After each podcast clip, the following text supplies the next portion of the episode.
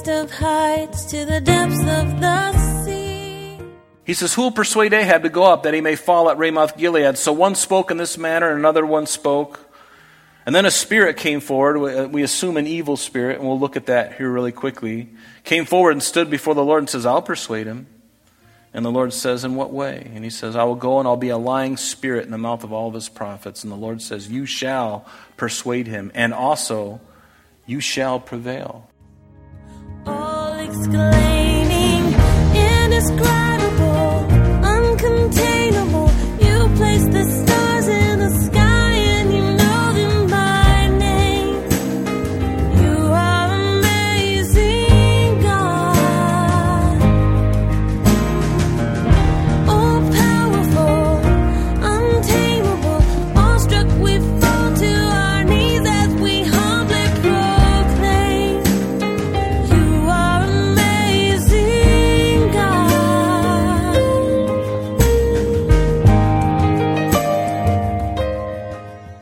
Welcome, everyone, and thank you for joining us. You're listening to Truth in Christ Radio, a Bible teaching radio ministry of Calvary Chapel of Rochester with senior pastor and teacher Rob Kellogg.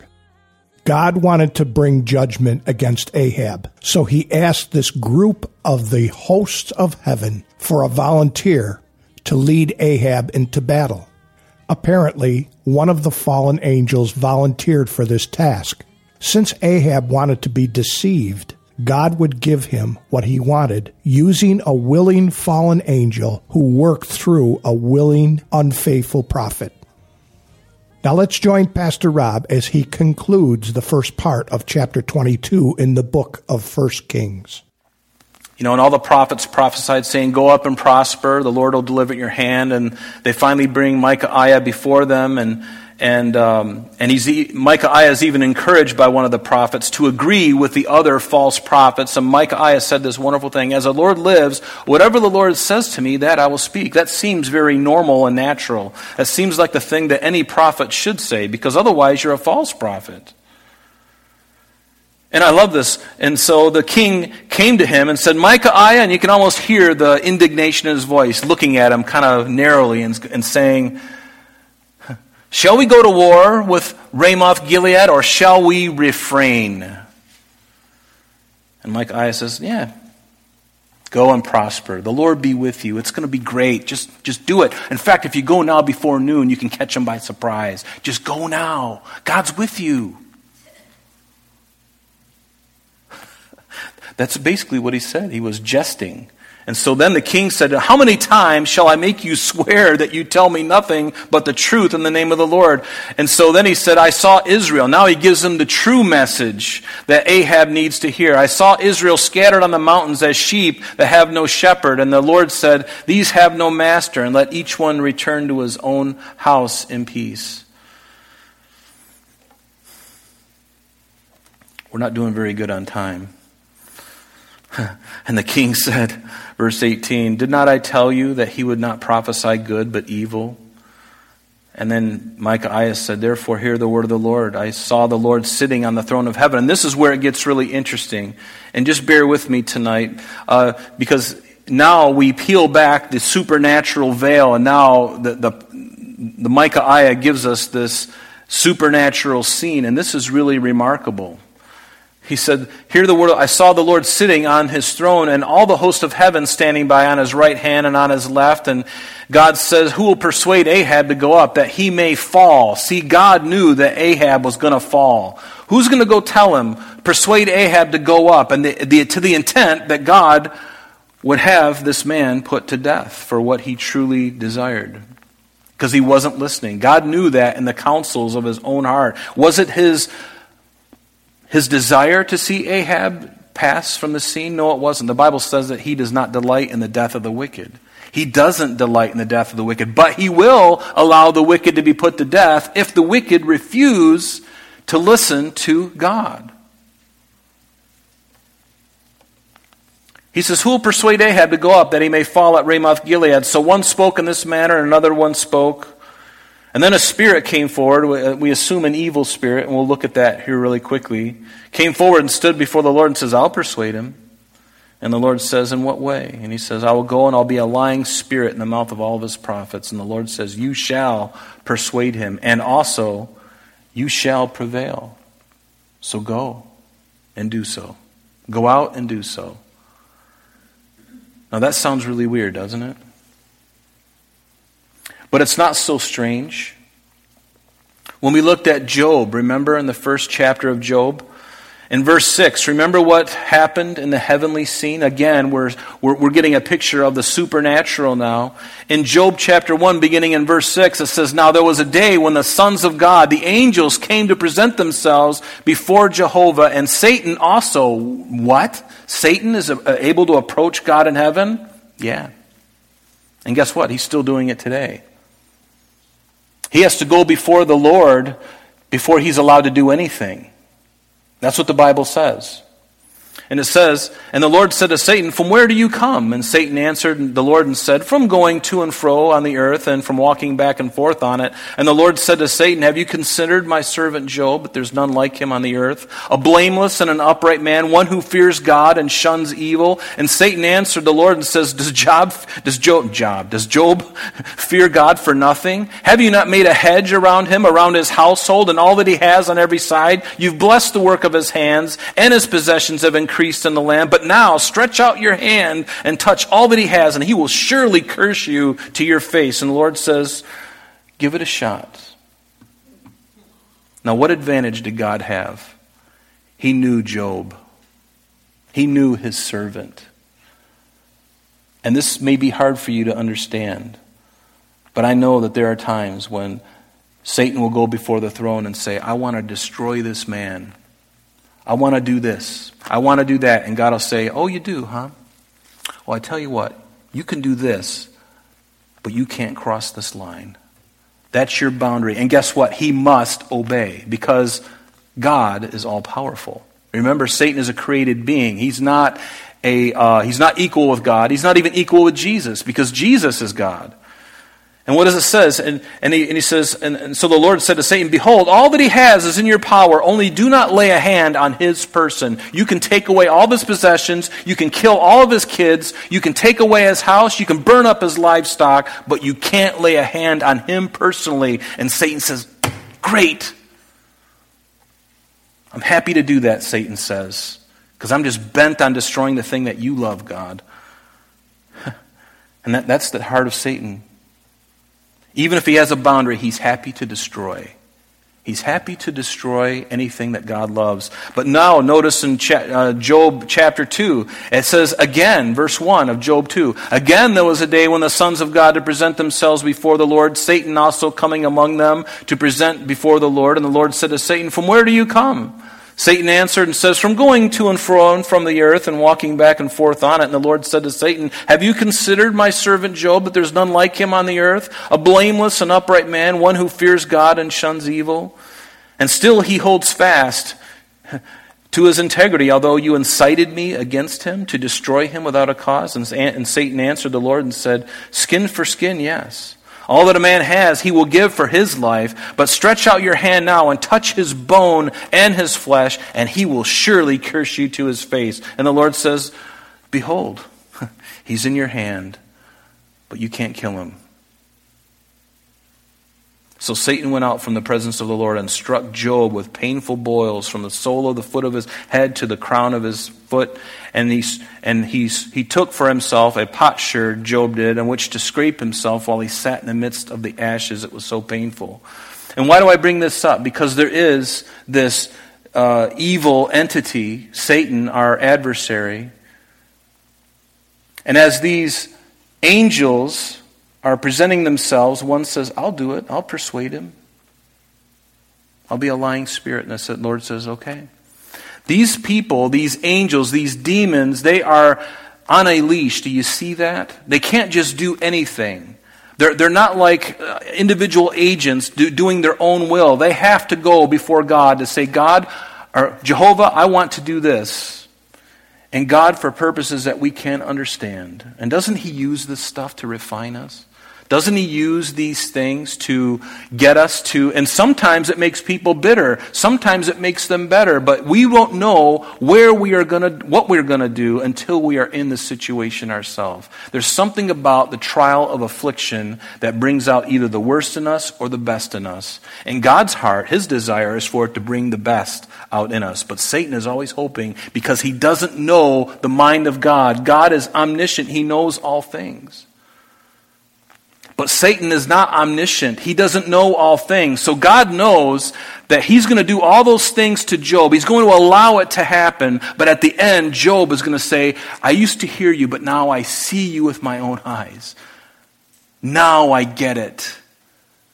And the Lord restored Job double of all that he had. And that's a true story, folks. That's not just some kind of, you know, godly parable. Jesus spoke of Job as a real person. This is a real person. This really happened to him. And it's there for our encouragement because guess what? Greater is He that is in you than He that is in the world, meaning the Spirit of God. You don't have to fear the devil. You don't have to fear Satan for what he might have up his sleeve. Trust me, if you pray and you're a believer in Christ, you can rest in the wonderful grace of God and just keep your eyes on Him no matter what happens to you. Because guess what? The sun shines on the wicked and, sun, and the sun shines on the righteous. And if you're in Christ, you're righteous. Even in spite of our performance. By the blood of Christ, He sees us in Christ, and therefore we are righteous in God. Even in spite of all that. In Revelation, and, and we're probably going to have to stop here, and I, and I forgive me for going long, I always do. I really love this. in Revelation chapter 12, just we'll stop here and we'll pick up here as we begin uh, Second Kings next week. But just want to end with this one thing. Actually, turn there with me. Revelation chapter 12. We'll end here in this passage. We're just going to look at verses 7 through 12. Because as we're looking at this dialogue in heaven uh, about, this, about this lying spirit coming from the very throne room of God, this d- demon that is uh, basically asking God, you know, I will go, and God says, You're going you're going to do the job. Because all those prophets that Ahab has, they're, not, they're on the payroll. They're, gonna, they want to please their master. They, wanna, they don't want to bite the hand that feeds them. They want to make sure that they're employed for some time. So they're going to tell him everything he wants to hear. But you go to, and he, and he, and he gives them, and he goes and he, this demon, this spirit, uh, infiltrates these 400 prophets. And they all agree because they're all false prophets. And yes, now, the Bible tells us, and we believe through the scripture, that even today, Satan is able to go into the very throne room of God. But it's not going to be that way forever. Because we know that in the future, when the, when the church is removed and what we call the rapture of the church, and then this seven year period of tribulation occurs on the planet, and then at the end of that seven year period, Jesus physically comes down on the Mount of Olives with the church, with him. Somewhere about halfway, we believe, somewhere in that halfway of that seven year tribulation period, somewhere halfway point, God is going to do this. Read with me in Revelation 12. And it says, And war broke out in heaven. Michael and his angels fought with the dragon, who is Satan. And the dragon had his angels fought, and his angels fought. But they did not prevail, nor was a place found for them in heaven any longer. Notice that. So the great dragon was cast out, that old, that serpent of old called the devil and Satan who deceives the whole world. He was cast to the earth, and his angels were cast out with him. And then I heard a loud voice saying in heaven, Now salvation and strength and the kingdom of our God and the power of his Christ have come. For the accuser of our brethren, who accused them before our God, notice this, who accused our brethren before the Lord day and night, has been cast down, and they overcame him by the blood of the Lamb and by the word of their testimony, and they did not love their lives to the death. Therefore rejoice, O heavens, and you who dwell in them. Woe to the inhabitants of the earth. Remember, and the sea. And remember, this is happening right in the middle of this seven year tribulation period when God is pouring out his wrath for seven years on a world that has rejected Christ. And there comes a point where that war breaks out in heaven and God kicks Satan and his demons out, and they are no longer able to go back again, ever. That's it. And why does he, and now that they're confined to the earth, they know that their time is short. And so what are they doing? It's getting, going to get really wicked on the earth. And the, and the, and the intensity is going to get ratcheted up to 20. Because no longer they have to stay on the earth. And do you think it's bad in that first three and a half year period? Oh my goodness, those last three and a half years of that seven year period are going to be the worst of the worst. Therefore rejoice, O heavens, and you who dwell in them. Woe to the inhabitants of the earth and the sea, for the devil has come down to you, having great wrath. Why? Because he knows that he has a short time. The devil knows the Bible better than we do. he knows this word, and he knows what's coming, but it doesn't bother him because he wants to destroy and take as many down with him. He knows his judgment is sure, and the heart of Satan is if I'm going to go down, then I'm going to take as many as I can whom you love. And that's all he can do. He can't overpower God, but what he can do is deceive and do whatever he can to take them out of his hand. And yet, there are people who reject him. And God says, that person has made the decision to reject me. And to their very last breath, they were blaspheming my name, shaking their fist at me, hating me. So I will give them their choice. Satan wins a soul. And he wins another soul. But yet there's a whole remnant that say, Lord, I believe in you. and I believe what you've done for me. And Lord, would you save me? Would you forgive me for all the sins that I've committed, Lord? Would you forgive me and cleanse me and take me as I am? Change me? And God says, Yes. I can do that because my son has paid the price. You don't have to pay that price. You couldn't pay the price. I have paid the price, and welcome to the kingdom of God. Have you all made that choice? I pray that you have. Because you know what? Just as much, we've talked a lot about some judgment, and nobody likes to hear about judgment, but guess what? The judgment of God is the other side of his love and grace. And that's just the way it is. You may not like it, but tough, because that's what the Bible says. He loves immensely, but when you reject and scorn him to your last breath, he has no other choice than to give you the alternative, and that's his wrath. So we have to make the decision. Ahab had to make that decision. And I don't believe he made the right decision because he was given a preview of what was going to happen to him, and he says, I can outsmart God. I'm just not going to put on my robe. They won't even know who I am. And yet, some guy out in the field somewhere is pulling back his bow. He's probably got a goofy look on his face, and he just points up and he lets it go, having no idea where it's going to go. And where does it land? Right between the joints of the armor of King Ahab. What are the odds of that? Think about it.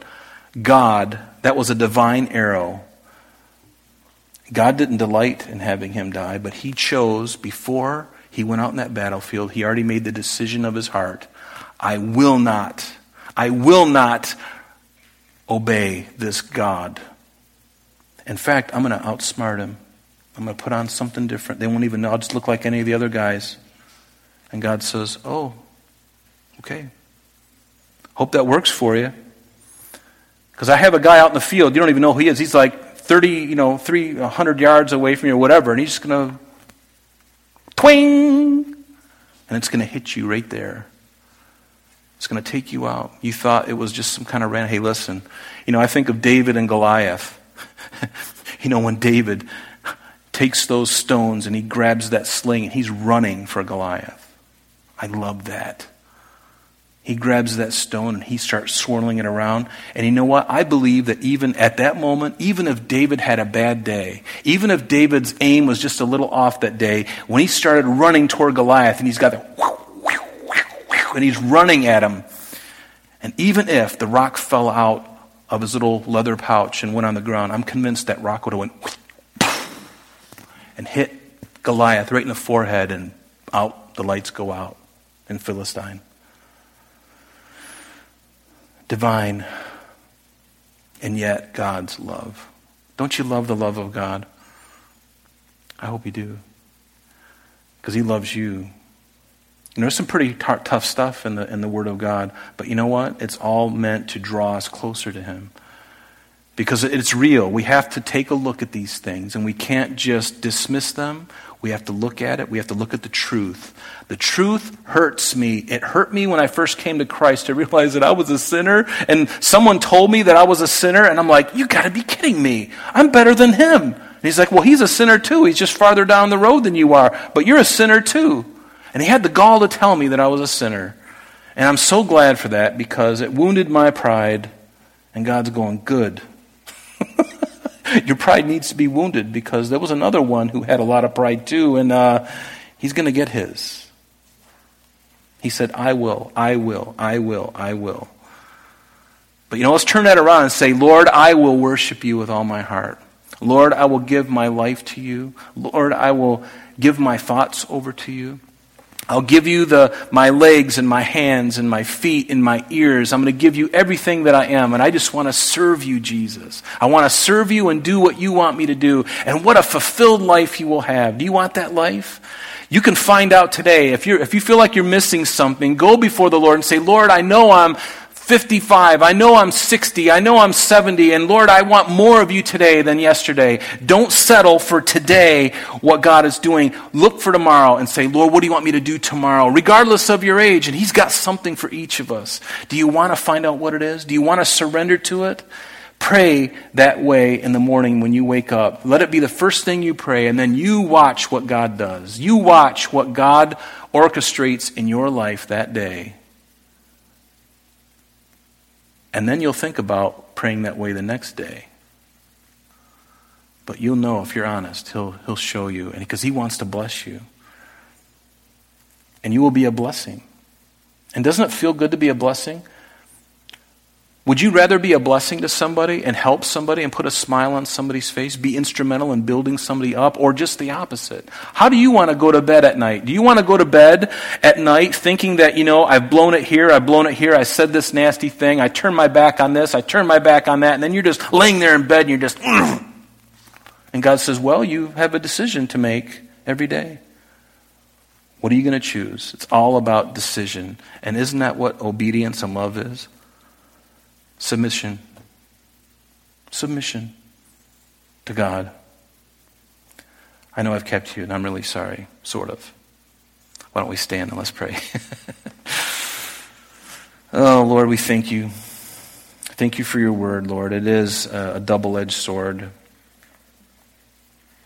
And Lord, as we look at the life of Ahab, Lord, I recognize, I see myself in him, especially, especially before I came to know you. And even now, Father, there's levels, there's areas, there's little places in my heart that I'm not even aware of yet, where these little places that your light has yet to shed, you know, to illuminate, God. And I invite you, and I pray that we would all invite you, Lord, to shine the light of your word on every area of our life and our heart. And Lord, just lovingly bring us to a submission to you.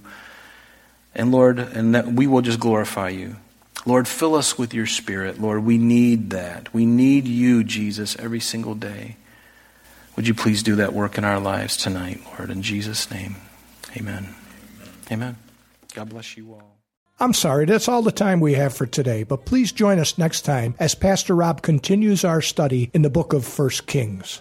Calvary Chapel of Rochester is located at 2503 Browncroft Boulevard, Rochester, New York, 14625. You can reach us at our church office between 9 a.m. and 4 p.m., Monday through Friday, at area code 585 586 3140. If you would like to have an audio CD of today's message mailed to you in its unedited form, simply mention today's date when contacting our church office. You can also contact us via the web by logging on to www.calvaryrochester.com. There you will be able to access a number of useful things such as information concerning our beliefs, our ministries, contact information, our location, service times, and much more. You can also download or listen to the radio and sanctuary messages free of charge from the teachings link at the top of the page. To listen to Calvary Chapel of Rochester sanctuary messages or Truth in Christ radio on your mobile device, just subscribe to both through Google Podcast or Apple Podcast. You're also invited to join us on Sunday and Thursdays through live streaming of our services and Bible studies. Just click on the online services link on the website. We're so glad that you could join us today. And if there is any way that we can bless you with your walk with Jesus Christ, please don't hesitate to call our church office. Remember, Jesus said, I am the way, the truth, and the life. And for this cause I have come into the world, that I should bear witness unto the truth. Everyone who is of the truth hears my voice. May God bless you in abundance today as you walk with Him. And until next time, this has been Truth in Christ.